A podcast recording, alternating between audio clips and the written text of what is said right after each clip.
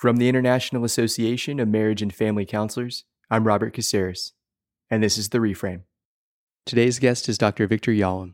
Dr. Yalom is a licensed psychologist specializing in couples and group therapy, and he's the president and founder of psychotherapy.net. He's conducted international workshops on a variety of psychotherapy topics, and he spoke with me about his ongoing efforts to grow and improve as a clinician, stressing the importance of personal reflection and self acceptance.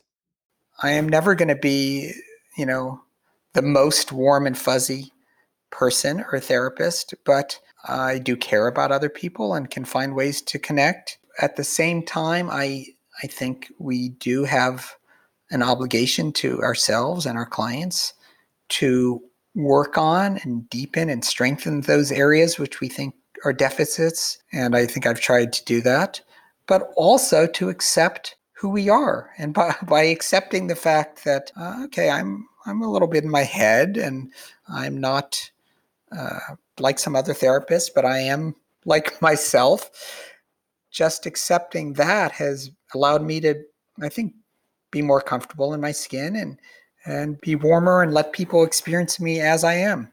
Welcome to the reframe.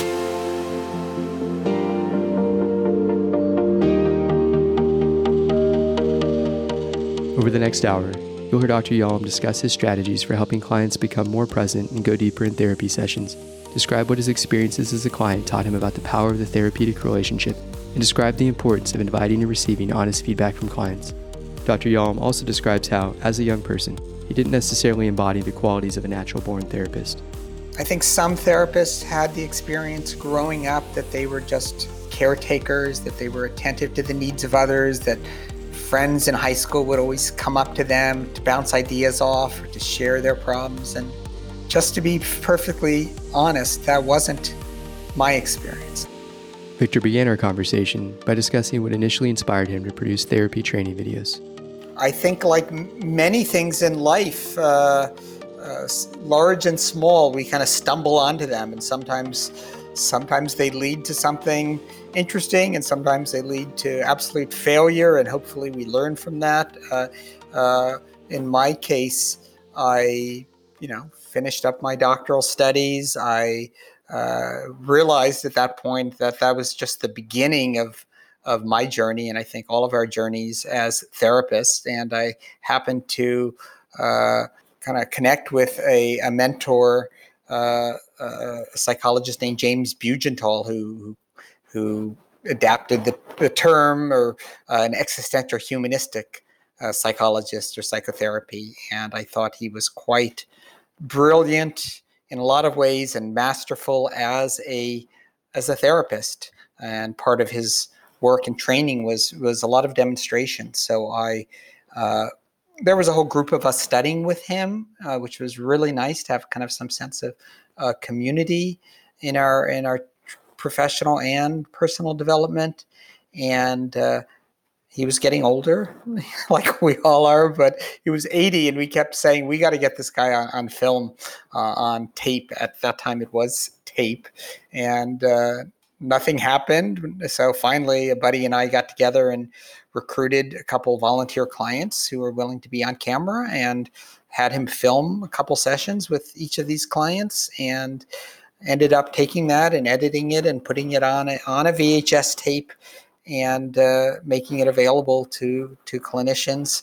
Um, my my primary goal was just to uh, preserve, you know, capture what I thought was a true master and make it available to to therapists out in the world that didn't have the opportunity to, to uh, study with him personally. So that was kind of the genesis of how I got into got into this. What was some of the initial feedback you got from those first few privileged people who got to listen or view those tapes to begin with? Huh. That's that's an interesting question. Um, well, I, I, think the the first people who saw it was our circle of of therapists. You know, he had a group of th- he had a number of uh, he did yearly trainings, kind of five day intensive trainings. Then he had a number of consultation groups. So he had a local, you know, he had a list of uh, maybe 200 therapists that studied with him, you know, pretty intensively over different periods of time. So I uh, did an early form of crowdsourcing. It turns out. Uh, this was 1995, so just email was just you know hardly happening. Uh, I sent out a snail mail letter to uh, these 200 or so people on his mailing list and said, "Hey, I'd like to I'd like to produce a, a videotape of, of of Jim, as he was known to his friends and cohorts, and uh, if you could help out, uh, you know, chip in 60 bucks, I'll get you an advance copy of this at a discounted price. So uh, that's, and I got about, you know, 50, 60 people to do that. And that kind of paid at least for some of the initial recording costs. So that's kind of uh, before the crowdsourcing as we know it. So I think, uh, I don't recall any specific feedback, but I know many people that have watched him, either worked with him or watched the video. First video I produced of him called Existential Humanistic Psychotherapy in Action, which showed two sessions with this client, Marie, and discussion uh, with him and a, a, group group of us uh, trainees, was how present he was with the client and how attentive he was to the nuances of all of her behavior. You know not just the words she spoke but the her facial expressions her implicit uh, relationship with herself and with with him uh, her body language uh, he uh, really championed this idea of presence therapist presence and client presence and this was before mindfulness kind of became fashionable and, and popular. But he had spent probably 30, 40 years writing about and promoting this idea of presence. And there's a lot, it's, it's a, it's a, there's a lot to say about it because it's not, uh, you know, mindfulness, people say, um, but when you ask therapists, well, how do they use mindfulness? in their sessions, you know, you get a variety of, of disparate answers, uh, but he had some very specific ideas about how do you help clients become more present, more attuned to themselves, and how do you help therapists become more present and more attuned uh, to their clients in a way that allowed for a real depth of exploration. Uh, he termed it searching well, could you tell me more about your process of becoming more present as you were a novice therapist, kind of exploring that for yourself and what that looked like? I think I, I, can just get clearer talking about what, what I learned from him, and then I've certainly learned other things. Uh, his focus was to help clients, you know, achieve, explore greater realms of their own inner experience or subjectivity and he had some very specific techniques for helping them do that. Um, so maybe a good way to example, you ask a client kind of how you're doing, and they'll tell you, "Yeah, I'm doing okay," or "I've had a bad week," or you know, and then you might uh, traditional kind of stock in our stocking trade of questions. What, but yeah, how are you feeling right now? And clients may say, "Yeah, I'm feeling kind of down. I, I had a bad week. I, I had this bad thing happen at work or I had a fight with my girlfriend. And then if you're really tuned in, you're noticing they're not really very present. They're back to telling you some story about what happened or what they've already thought about themselves. You know, yeah, I'm feeling depressed. Yeah, I, I always kind of get, you know, I tend to do this a lot. I have a hard time, you know, they're make or they're making general statements about themselves or formulations that they've already thought.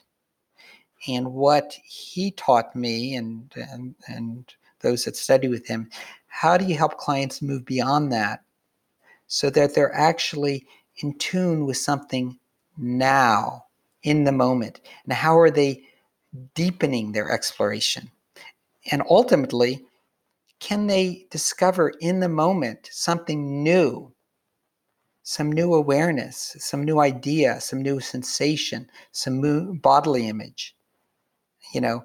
And so they're very because that's what you want. You you want a sense of freshness, aliveness, newness. I mean, I recall from uh, my first real therapy experience as a client in college, just being amazed that, you know, I was kind of probably not unusual for people in our field, you know, that I was a pretty introspective person and had my own struggles and had journaled and thought about myself endlessly and you know thought i knew myself pretty well and that i would go into a single session and come out of a session most of the time i had a, you know this was a good therapy experience. That feeling like i have a slightly new awareness or insight or experience of myself and that was amazing to me. Like that i'd thought about these problems and journaled about them for you know years decade and yet in in one session i was able to have a slightly new experience or angle. Not not dramatic not hollywood but something new. Um, so i think that's the goal in every session is to help a client have some kind of new experience and um, his techniques for helping that were very specific we're often making process comments i notice you smiled when you said that or I notice your voice went down. Ways of drawing people into their own external experience. Um, and then they often don't know how to do that very well. So you need to do have more in your toolbox than just saying, How do you feel?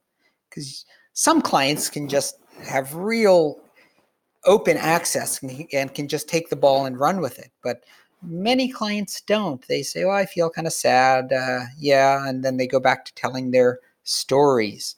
So there are very, you know, ways that you can deepen, enhance that what he called the search process. So if they say, you know, a very powerful tool that he he would use is is the word and. They'd say, "Yeah, I, I feel sad," and he'd say, maybe, "Well, what do you notice in your body as you say that?" and they'd say, Yeah, I feel a little tightness in my chest. And then they look at you, and the implicit in their look is, Okay, doc, now tell me what to do, or ask me another question. Kind of a ping pong match, which is more everyday conversation that you know, I say something, you say something, I say something, you say something. But his message and his direction to the client is Tell me more. And he might just say, and. And implicit in and was, keep going. What do you notice when you focus on your chest? Or what do you notice when you focus on that sadness? And I get, I want to, I guess, go back to it because your question, I think, was how did I learn to be more present? So one way was by helping clients to be more present and to do inner searching to really do that well, you've got to be present. You've got to really be tuned into them and ultimately tuned into your own experience of them. Because a lot of what uh, I think are real sensitive, you know, we are our instrument, as is often said, and a part of our sensitivity is tuning into what what gets triggered in us. You know, does does the you know, if a client says, Yeah, I'm sad, but they feel kind of distant, do you feel their sadness or do you not? And you might, you're not going to just blurt it out, whatever you feel, but to tune into yourself. So, as one additional source of data, what you look at, what you see, what you hear, what you notice, and what you feel. Uh, so, in terms of uh, others, certainly my father, Irvin Yalom, I've just been grateful and to have him as a father and as a mentor. And so, certainly in group therapy, which was his, his original major contribution to the field, was tuning in and attending to what goes on between clients in a group. Uh, and I could, you know, go tell a lot about that, but um, with the idea that what happens in a in a well functioning interpersonally oriented therapy group is you're attending to what happens in the relationship between clients in a group with the idea that whatever interpersonal struggles they have in their life, if they have a hard time forming intimate relationships, if they tend to be abrasive, if they tend to be shy and have a hard time getting their own needs met, if they have a tendency to be a helper and always attend and help other people, but not really get their, you know, get help themselves. Whatever their interpersonal patterns were and blind spots, those are going to get reenacted in the group. If if you lead a group in that way it's very different than i think a lot of groups that are maybe more uh, psychoeducational or uh, didactic or something like that but so i learned you know first thing i learned from him is about that group model and you're attending to what happens interpersonally between the clients and you're ultimately helping them have those interactions between each other. And then you're noticing what's happening and, and trying to teach them to give each other feedback. Um, anyway i don't want to we could spend oh, hours talking about group therapy but what in my understanding he did is he took that knowledge that powerful uh, experiential uh, model and used a lot of it in, in individual therapy where he you know he's known for his some of his writings uh, love's executioner where he really explores the relationship between therapist and client and in a similar way uses his experience of the client to reflect back to them what are areas that may be problematic to them. Um, so i learned a lot about that how do you work interpersonally and relationally in individual psychotherapy. Um, and again, the commonality there I see is trying to make something happen and attend to what's happening in the therapy to make it as alive as possible. And I, I think we all know, I think we feel intuitively, whether it's in our kind of theoretical model or not, we know in, in what, you know, a good session, something is happening, something tangible visceral is happening. We're not just going through the motions. They're not just going through the motions.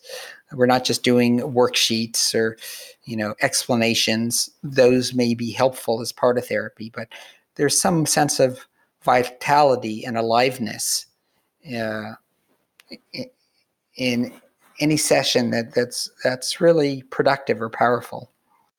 That's a hallmark of like a really strong working alliance and yet there are times where it may just feel like it's going through the motions.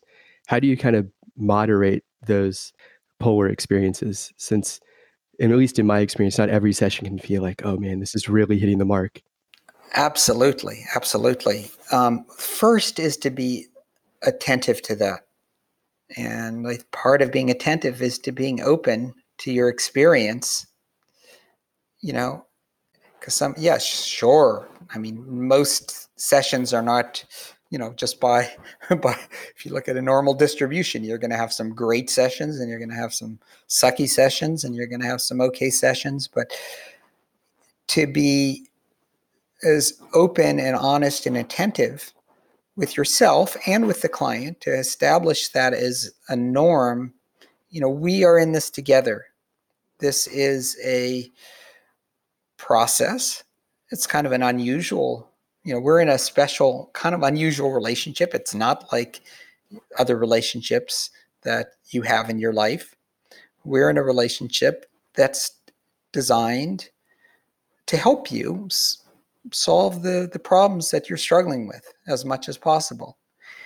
And we want to attend to how we're working together and we want to attend to what's working well, when are our sessions going well, and when are they not going so well. So I think one thing to do is just to establish that norm and be explicit about it because they don't know clients don't know what therapy is i mean they may have other experiences but uh, let's just assume it's a new client who hasn't been in therapy you want to you know i think some older forms of therapies were kind of put the therapist in the master role and mysterious or blank slate.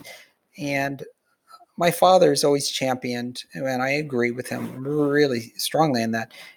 You want to demystify the process and you want to explain how therapy works to your understanding, and you want to let them know we're in this together.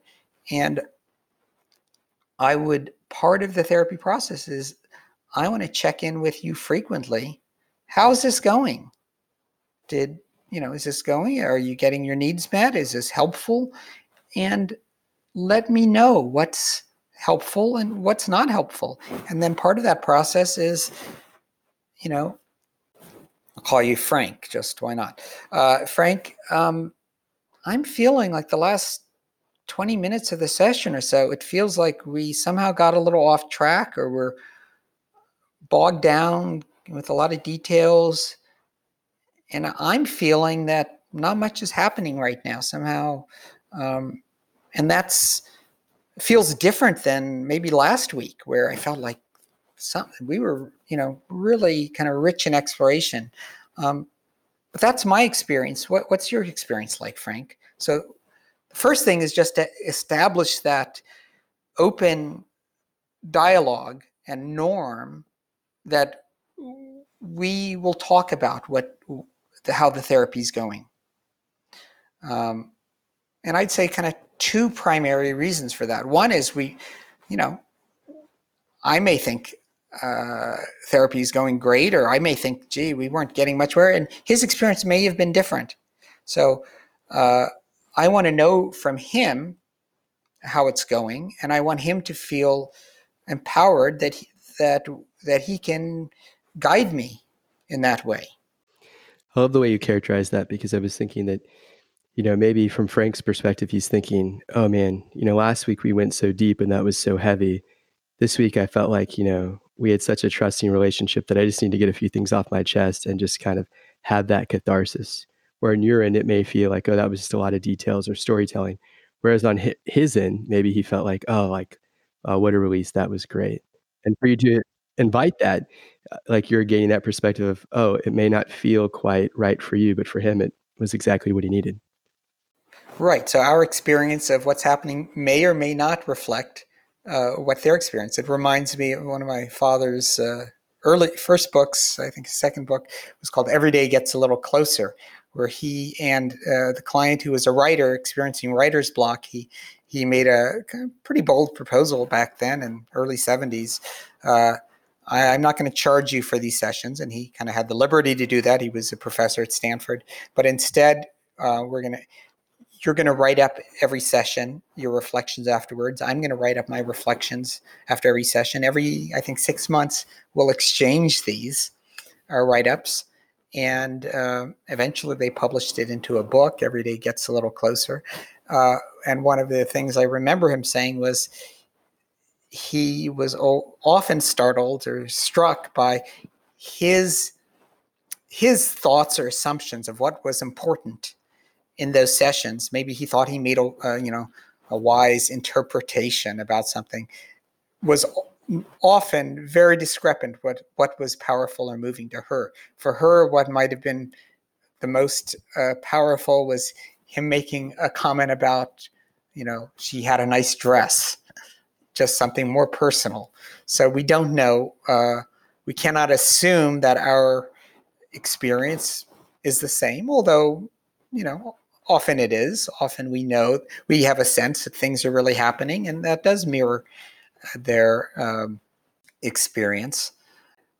So the second reason, and I usually you know explain this to clients uh, early on, maybe in the first session, that I think it's important that that uh, we talk about how the therapy is going and that I share with them my experience is getting back to this idea of therapy, whether it's group or individual or couple therapy, it's an interpersonal process, largely, not not entirely, but uh, we're social animals, and kind of the interpersonal lens or model that uh, you know I'm talking about is that when we have struggles in life, we're depressed, we're anxious. There's usually a large interpersonal component to that. For anxious, it's often anxious about other people or how other people see us. If we're depressed, it's often because our relationships are not working out, etc. So, um, one of the things, uh, you know, my father advocates, and uh, you know, you I know you do couples work. Sue Johnson's work, emotionally focused therapy, is uh, family therapy enactments really getting the couples to share their experience with each other in, in the here and now. Uh, so, in individual therapy, this can be done by, say, you have a client that uh, you know one of their issues, or as you've kind of formulated it together, uh, is that they really have a hard time getting their needs met. They're ple- they're a pleaser. They take care of people. They're which is are very wonderful qualities as a human being. And sometimes that's great, but in other times, you know, say say this client, um, you know, is really s- suffering because she's not able to stand up for herself in in her marriage, at her work, etc. And you experience in the therapy sessions that she's very eager to please you, that she's very eager to praise you for things you've done or accommodate you in any way or um, so when you experience that in the session you you may say something to her directly you know mary i, I you know it, i feel like you're so eager to to nod to smile to agree with everything i say to try to make me feel good I feel like I have a hard time getting to know you. I feel like it's hard to see beneath your smile of what you want. And then we talk, and then I might say, you know, I'll see how she reacts to that. How is it for me to share that with you? Does that feel comfortable? Does that feel awkward?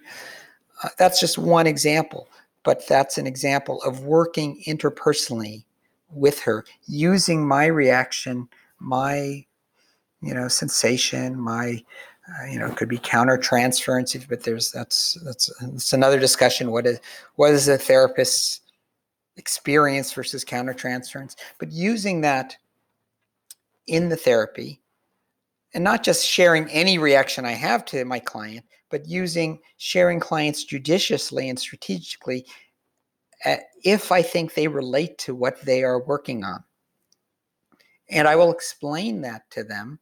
You know, this is why I'm sharing that with you because my sense is if I share my experience of how we are together, my guess is that uh, there's going to be there's going to be some grains of truth in there that relate to how your other relationships are working. I really appreciate how you parse that out. That um, the clinical justification for it is that it's in the best interest of the client, that it's not a wondering on your end, oh, am I doing a good job? Let me check in with the client to see if this is working, almost to kind of meet your needs or to satiate that curiosity, but really to say, is what I'm observing in the client accurate with what they're experiencing? Let me investigate that and that there's a sound, you know, rationale for taking that step. Yes, indeed. Have you found in broaching those issues with clients that it helps the relationship to increase in its depth or to strengthen the working alliance? Well, I think generally, uh, but um, you know, overall rule is pay attention to the client and how how they respond. Uh, I mean, I recall one case uh, that just stood out where I would I would try repeatedly over the course of time to make some kind of, you know, interpersonal comments, observations about our relationship. And this client just re- reacted very negatively, defensively. Uh, it was very, just didn't like it and I think I was a little stubborn and probably off base. And I, every now and then I would try it again, and just didn't didn't work. And I think it was just uh, didn't work for her. It was too much. She hadn't had an experience in life where someone else, you know, she had you know very very traumatic kind of family situation and didn't. It was so alien to her that someone else would tune into their experiences and want to know how that was for her. It was too intimate. Um, I think towards the very end of therapy, we were able to even talk about that and process it and get some understanding of that.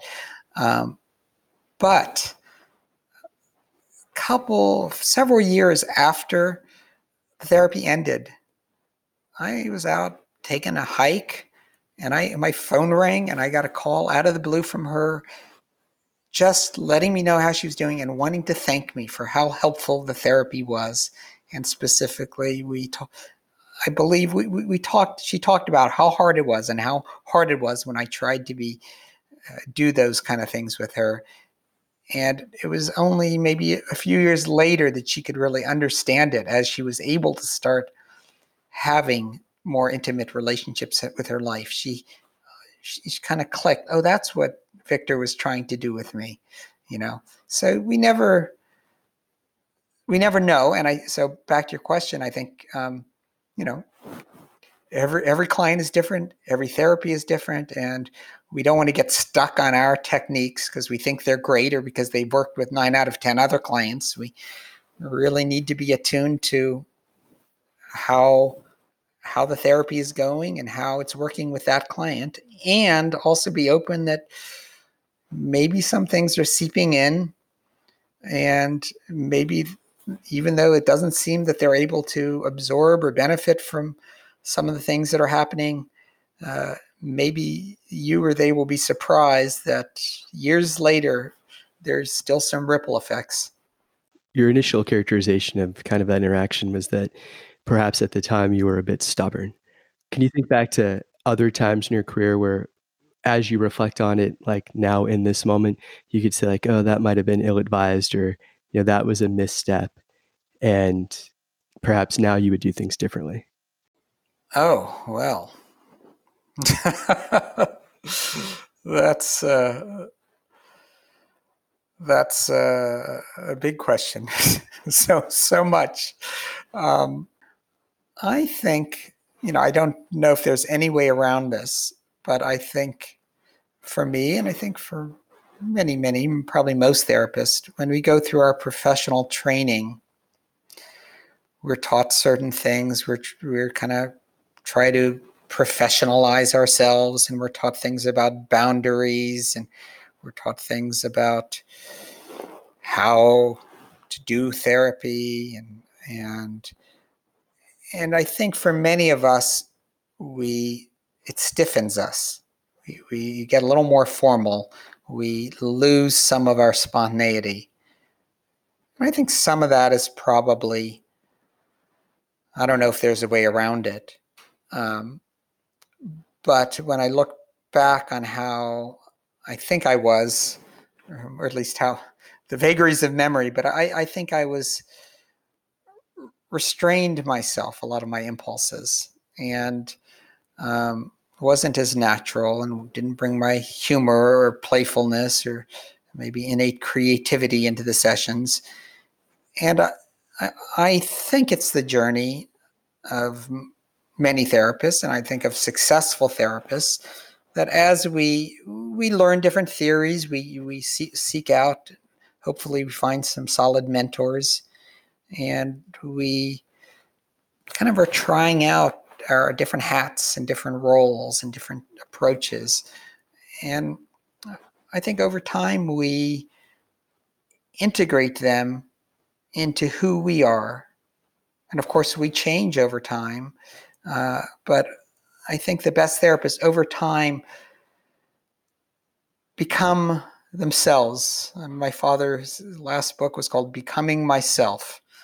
It's a, it's a wonderful title, and I think we're all human beings in the process of becoming ourselves. Uh, some some of us are more stable. Some of us make bigger changes in our lives, but in some sense, I feel like with me, I'm becoming more and more myself as I, uh, and certainly as a therapist, uh, able to integrate and bring more of my true innate self into my role into my even not a role into my being as a therapist. I feel like I'm more myself and less trying to be a therapist. And you know, I, I have a very limited therapy practice these days. I spend my time running my my uh, small company psychotherapy.net and producing training videos uh, and you know managing my staff and writing emails um, but uh, I would say, you know, biggest, you know, I, I, again, I don't know if I could say it's a mistake or stubbornness, but I, I, I think, um, uh, well, actually, I've just been in discussions with Harry Aponte, well-known family structural family therapist, and he's championed an, a training approach in at Drexel University called Person of the Therapist and we're in initial discussions. Hopefully, we're going to be able to film this process. Uh, uh, um, it's a year long process with students where in the classroom they work on and explore with, with the faculty and with their fellow students what they what he has coined their signature themes, which is just the, a way of thinking about what are their some of their core struggles and how do those play out in learning to be a therapist and in doing sample demonstrations uh, uh, of therapy. And where do they get stuck?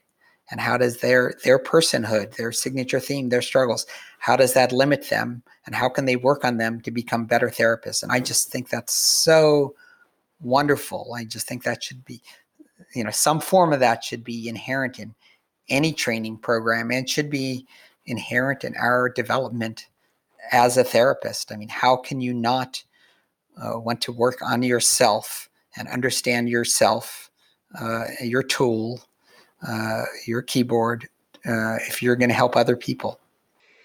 It sounds like recently you've come to a deeper understanding of yourself and that you've been able to more fully integrate yourself into the therapy session. What are some of the ways that that's benefited you or you've noticed kind of a market improvement in the relationships you've had with your clients because you're more yourself as a therapist? I would say I don't feel I was a natural born therapist. I think uh, by that I mean, I think some therapists had the experience growing up that they were just caretakers, that they were attentive to the needs of others, that friends in high school would always come up to them to to bounce ideas off or to share their problems. And you know to just to be perfectly honest that wasn't my experience. I think i was caught up in my own struggles. I had i had a hard time connecting with people. I was not someone that i think most people gravitated towards. Um, so you know in that in that kind of definition of warmth or empathy I wasn't overflowing in that. I think what I has served me well as therapy is I, I was introspective and I'm I'm observant and curious about people. But uh, so one thing I think I've had to learn is to get more in touch with and access to that kind of more vulnerable and sensitive part of myself and to be able to show that more with my clients and certainly with my friends and my loved ones. Um, you know, I had I've had over 25 year experience of co-leading a group with a, a colleague of mine and a good friend, MJ Paris, and she is much much more what I would call the natural or prototypal therapist, just a very warm, uh, feeling, intuitive person that people are drawn to. And it's been just a wonderful, you know, 25 year learning experience for me and for both of us to work together as we co-lead a group. And I see that, you know, we complement each other very well because she is better at just connecting with with clients and feeling them and helping them go deeper. I mean, I think I'm good at that too. And I'm better at observing all of the things going on in the group. It's very complex and seven or eight clients in the group and different interactions and being able to observe that on a meta level and track what's going on and make strategic interventions. And then one of the things I've, you know, learned is to come to some greater acceptance of I am not like her and she is not like me and I am never going to be, you know, the most warm and fuzzy person or therapist, but uh, I do care about other people and can find ways to connect. And so I've at the same time, I I think we do have an obligation to ourselves and our clients to work on and deepen and strengthen those areas which we think are deficits or can be enhanced. And I think I've tried to do that, but also to accept who we are. And by, by accepting the fact that, uh, okay, I'm, I'm a little bit in my head and I'm not, uh, I'm not her and I'm not like some other therapist, but I am like myself. Just accepting that has allowed me to, I think, be more comfortable in my skin and and be be warmer and let people experience me as I am. Has that made for the counseling experience to be more enjoyable or fulfilling on your end? Absolutely, absolutely. Because I I certainly recall earlier on in my career having um, feeling deficient in those ways I described, feeling, you know, bored at times when I couldn't connect with a client, or feeling I'm not getting the results I wanted, or, or uh, noticing that I had way too many clients who, you know, I had files of clients who came for a session or two and didn't continue, and I could only assume I somehow wasn't finding a way to connect with them in a way that felt good to them and felt, you know, f- you know, f- for those clients that I failed. Um, and so being more comfortable with myself, yes, I, it's much, it's, it's, a, I, th- I think I've allowed myself to be more spontaneous and find different ways to help clients and connect with them so I get better results overall. You know, I have I've certainly had failures over the years, um, but also not. You know, it, I don't think it feels good to anyone when we have these critical voices in our mind saying, "I, I should be, I should be like this." You know, Albert Ellis said referred to as you shitting yourself. You know. Uh, um, but uh, you know, or I'm not good at this, or I, you know, I should be better at this. Yes, I think we want. There's a fine line between, you know, saying honestly appraising and recognizing I, I, I think I can improve in this area, and then work doing what you can to improve it, versus versus saying, gee, what a what a screw up I am, what a no, you know, no good Nick I am. Well, I'd love to go back to the work that you do at psychotherapy.net and the instructional training videos that you have just a vast library of. You know, in our correspondence, you spoke to the value and benefit of novice counselors or students observing a master demonstrating a theory. Could you speak more to what that benefit is and how you've seen students uh, grow and progress as a result of your videos? Absolutely. So, we are in a very strange profession. I mean, we're about the only profession I can think of, uh, and this is not uniformly the case, but we tend to have very little d- direct observation of our masters, of our trainers, of our of, of our mentors, of our teachers. We may never see them actually do therapy, and very little most training programs i think very very little do actually people see us work. Now i think there are some more innovative training programs where where that's not the case.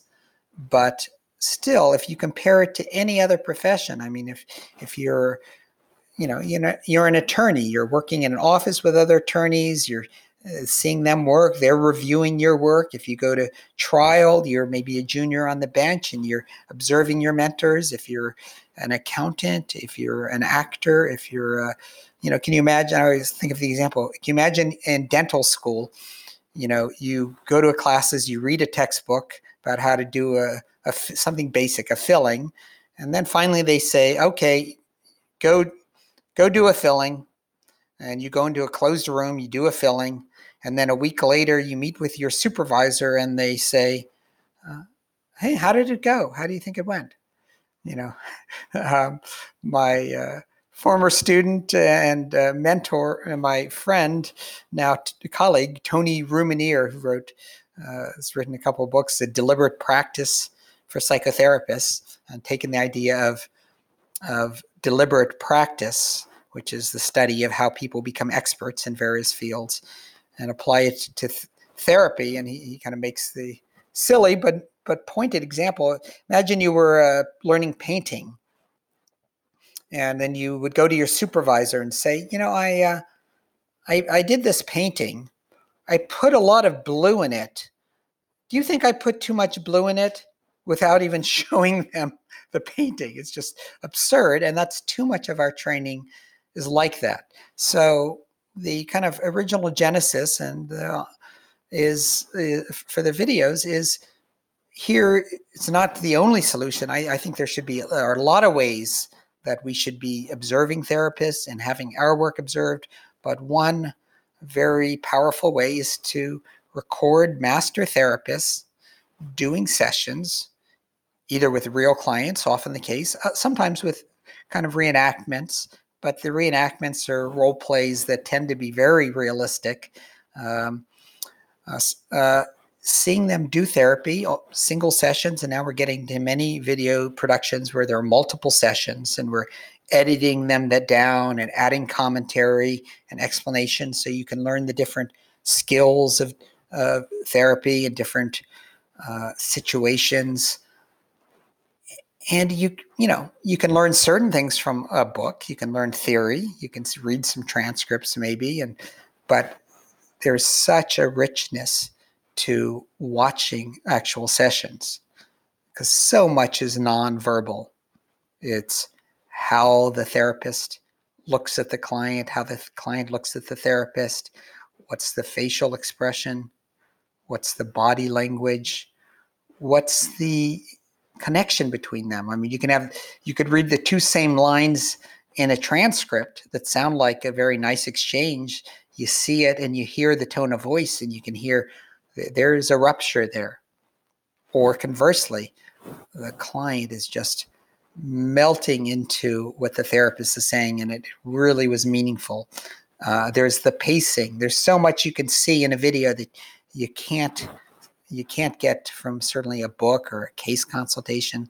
So just being able to see that and and learn all the different things that happen in therapy, uh, I think is extremely useful. And it, you know, we learn often by imitation, by by uh, kind of adapting or trying out. Oh God, look what he does. He he brings humor into a session. I could do that, or he ah, he he helps the client just take a minute before they respond to really kind of breathe into their experience. And yeah, I think that that looks like makes a lot of sense. Or he explains things in a way to a client. He really takes the time to make sure they understand and, and check in with themselves. So so many things are happening uh, that you can learn from a video uh, that yeah i mean i hear all the time from from people who watch our videos from professors from students how incredibly useful they are in, in many ways. Reflecting on the feedback you've received are there almost like some suggestions or guidelines that you could recommend to other instructors out there who are thinking about using your tapes as a way of kind of bridging the gap between how you characterized earlier someone saying like I should be this or I should be that, feeling like they're falling so short of the example set forth by the master. And then on their end, kind of the evolution of them becoming more themselves as just a novice counselor. Do you have any recommendations for kind of some best practices with integrating your videos? Yes. Well, actually, so we we sell our videos basically to two broad markets. Individual therapists can sign up and most of them access our videos via uh, kind of a membership, which is kind of like Netflix for therapists, where they can pay a you know pay a monthly or yearly fee and then have access to our library of over 300 videos. Um, and then we uh, also offer them to institutions and uh, pri- primarily universities, but also clinics and hospitals.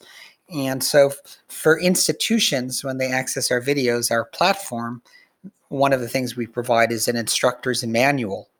So when you ask me that question, when I think about we we have a series of uh, instructor questions that they can you know and, and tips for using the videos. So uh, in each of our video, we have suggestions for that. So, and one of the typical questions, you know, a lot of the questions that we we encourage professors to ask um, are really watching the video. What do you notice? What resonates with you?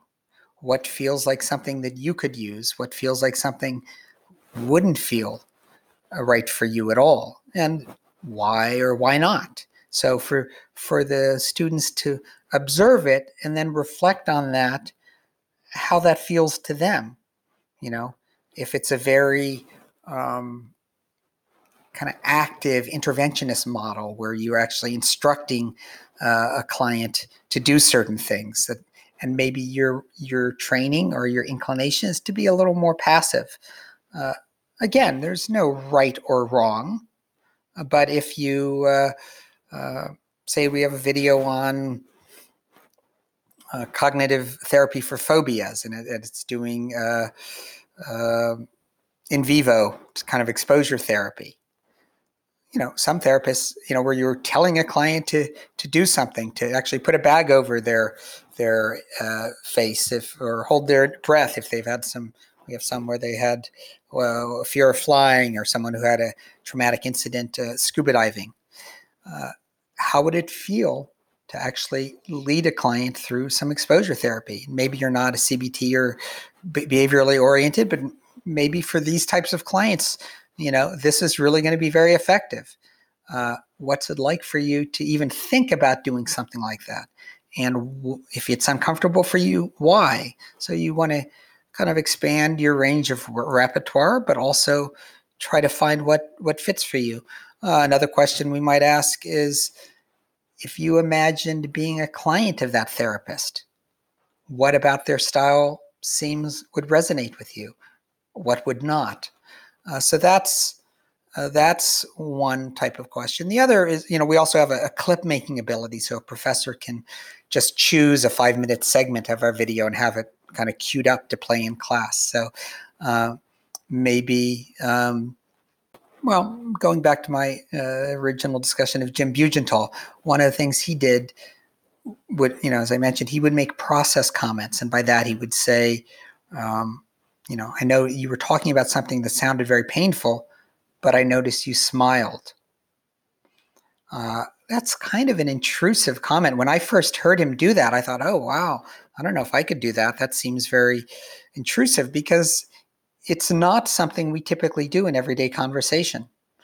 Uh, you know, we don't make kind of those process comments, you know, except in our maybe most intimate relationships, or maybe maybe with a, a parent and child. You might say, "Don't roll your eyes at me," but he, then it's kind of a demand. Um, so, what what what are you aware of when you see him make that kind of intervention? Would that feel comfortable to you or not? And if if not, why not? So you can pick apart and find specific skills or specific interventions in videos and really both use that for training students to learn those techniques but also and part of that training is what feels could you do that or what would it feel like to try that out and then we also have role play or skill building exercises uh, so that you know students or trainees can practice these certain techniques uh, with each other, uh, you'd want to practice them before just trying them with clients. I, I think generally it's a good thing to do. You've had such an experience with getting to film and witness these masters firsthand and you know being the son of Irvin Yalom and just like you know being around these masters when you reflect back on these many decades of just being exposed to such greatness what are some of your major takeaways with those experiences? These people that we consider masters, I think there's a level of authenticity about them. There's a congruence of who they are and who they are as a therapist. I mean, a colleague I've gotten to know well and become friends with, uh, Reid Wilson, an anxiety specialist. He's just, he's he's obsessed. He's fixated. He's passionate about anxiety. That's what he does. And he's you know pretty pretty cbt oriented. He has his own twist on it. Uh, i'm not you know it's not my main orientation but he's just great and he's funny you know, and I appreciate humor for sure. So you just have a sense that he cares about clients. He's willing to take risks. He's funny. He's authentic. You know, you know, you know who he is. And I think with you know Sue Johnson, with um, Peter Levine, with Otto Kernberg, uh, with Erving Polster, uh, uh, with uh, we've done recently done a series on suicide assessment intervention with John Sommers Flanagan. All of these people, you, you just have a sense of who they are as a person. There's not a there's not a stiffness about them. There's a, a ease, a passion, a caring. Uh, and again, going back to another theme, when I've seen them work with clients, there there's generally an aliveness. They're they're they want to make something happen. It's not like ego driven that they're going to do something or force a client to to fit into their protocol, but they want to try to make something uh, meaningful happen as much as possible in every session with a client. Um, and part of that is uh, again is looking attending to what's happening in the session being very acutely uh, attuned to what's happening in the session. Is the client really, are they working? Are they trying their best to, to explore or to try something new? And, and if not, uh, you know, check that out, attend to that. Now, they all have very different ways of working. And Peter Levine is just a master. He's, you know, he developed somatic experiencing therapy. It's, it's, a, it's a somatic therapy. It's very different than almost any other kind of verbal therapy.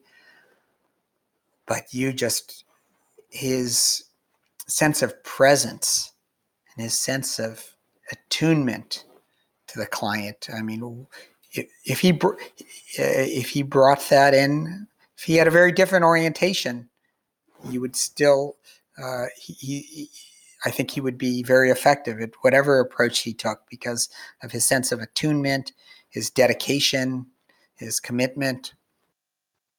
Was there anything that you'd want to expand on that we haven't touched on that you'd want to share with the listeners? I I think you know this is a very rich profession.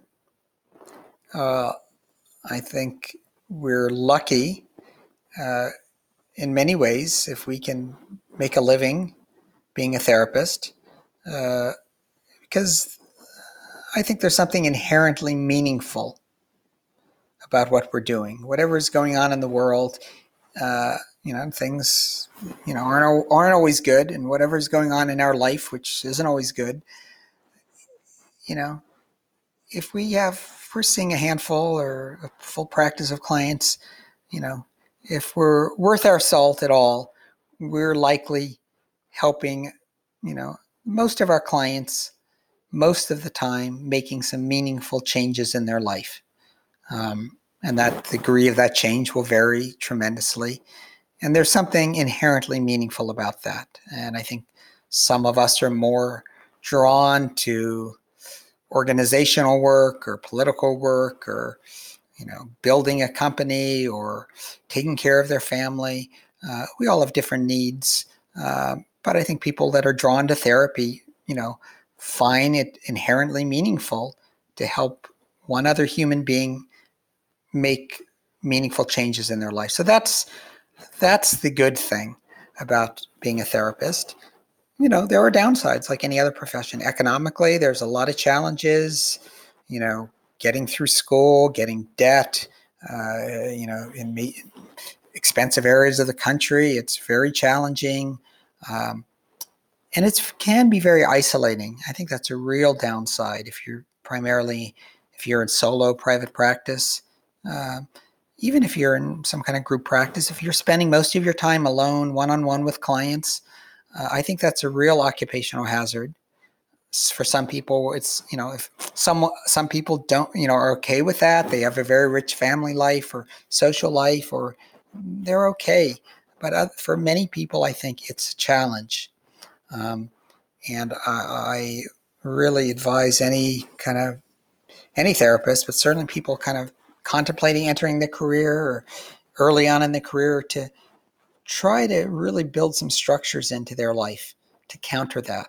to have at least one or more, you know, consultation groups, peer support groups, to have colleagues that they, you know, can readily pick up the phone or meet with in person and, and discuss their cases or discuss their just personal experience of being a therapist. And, you know, you know, when we're going through really difficult life experiences, you know, divorce, breakup, death of loved ones, it's really can be very hard to have the energy and attention and awareness to continue our work. And when do we make a decision?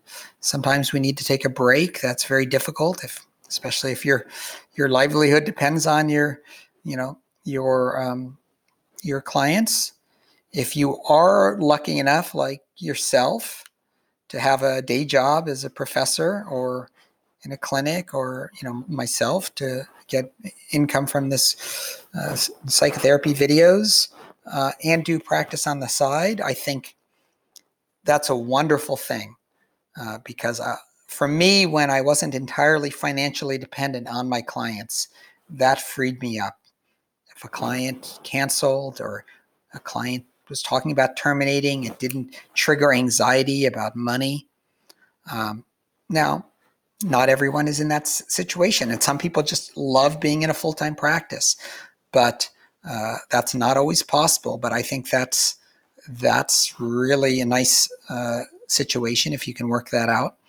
Um, so, and be involved in your ongoing personal development. Certainly, therapy, individual therapy, can be very helpful and uh, hopefully, you've any therapist has had some individual therapy and will continue to get therapy intermittently throughout their life as appropriate. Uh, group therapy, I, I, think every therapist should be have at least once experience being in group therapy. It's very different than individual, and you know. Uh, you can learn things about yourself in group that you won't learn in individual. Certainly, I've had clients in individual for years and then I put them in group and I see whole other sides to them and they get to work on different facets of themselves.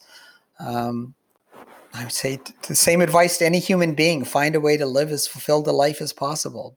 Find uh, hobbies, uh, you know, you know, have a physical practice, whether it's walking or gardening or playing tennis or, you know, I, th- I think sitting all day long is, is, is not good. You know, so attend to your physical body, uh, and uh, I think I think bringing some somatic work into your work as a therapist, I, I, I think uh, learning to broaden your repertoire so it's beyond just words. I think uh, I'm I lean towards that.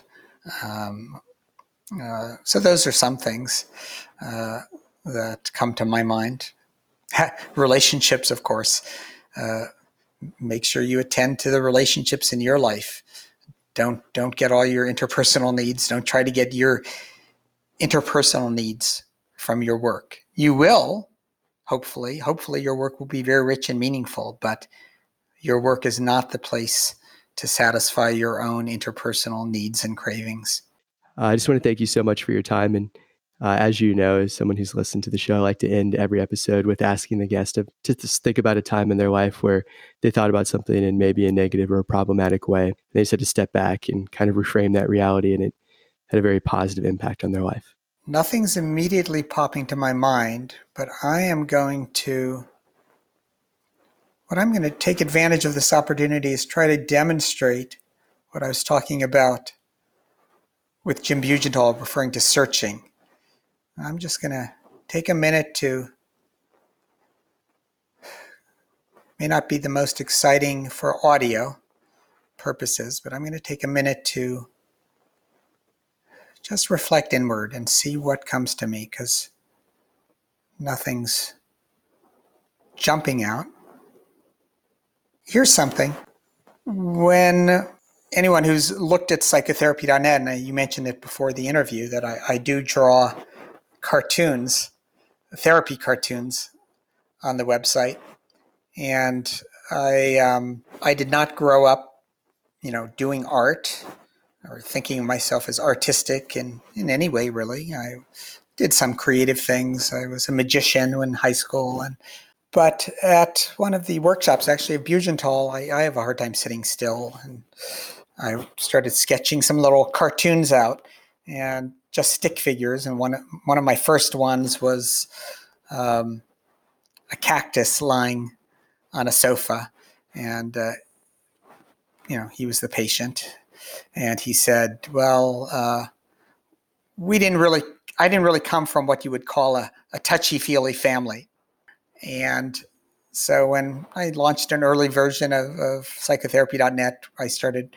Uh, I wanted to put some cartoons on it, but I, I felt I didn't know how to draw, and um, so I hired uh, a couple artists. I had a few. My first cartoons. One was um, a baby, kind of ma- baby with a beard and diapers, and kind of a face like Freud, and he was stepping on a banana peel, and it was uh, the caption was Freud's first slip. But uh, I had a girlfriend at the time, and she saw my little stick figures, and she said, "Well, you you you have kind of a primitive drawing style. Uh, I don't know. Why don't you draw your own cartoons?" And I I said, okay, I'll give it a try. So I, I started drawing very little primitive drawings and uh, putting them on the website, uh, including the cactus one. And, um, and, then I realized, well, these really aren't very good drawings. So I uh, had a friend of ours give me a few little cartooning lessons, and and then I uh, uh, started. I took a painting class, and I started doing uh, trying to do figurative paintings. I still don't draw very well. I've now I do cartoons. I have a graphic artist on staff, so she takes my little primitive drawings and and makes them look good. But I've gone on to carving, doing wood carving, bowls and spoons with with uh, hand tools, and then recently I've got into doing welding, big kind of sculptural projects. Um, so that it's probably been in the last now 20 years now, but it's opened up. Uh, I, I, have to, I guess, give my ex girlfriend credit for suggesting that I draw because that kind of started me on a whole, whole journey towards. Uh, you know, I don't call myself an artist. I just play around with things, and every now and then I produce something I, I like. But it's kind of opened my eyes up to this idea of creativity. You know, and I and I think of therapy is is a creative process. I mean, in this interview, everything we do in life, I mean, I don't know what I'm going to say the next sentence, and I don't, you don't know what you're going to ask me. I mean, you think about therapy, it's even if you have kind of a protocol or some more cookbooky approach, uh, it's a creative enterprise. We don't know what's going to happen minute to minute. And certainly life, I think, if lived well, is a creative enterprise. The Reframe is a production of the International Association of Marriage and Family Counselors. If you enjoyed today's episode, please rate and review the show in Apple Podcasts. Thanks for listening. Join me next month on The Reframe.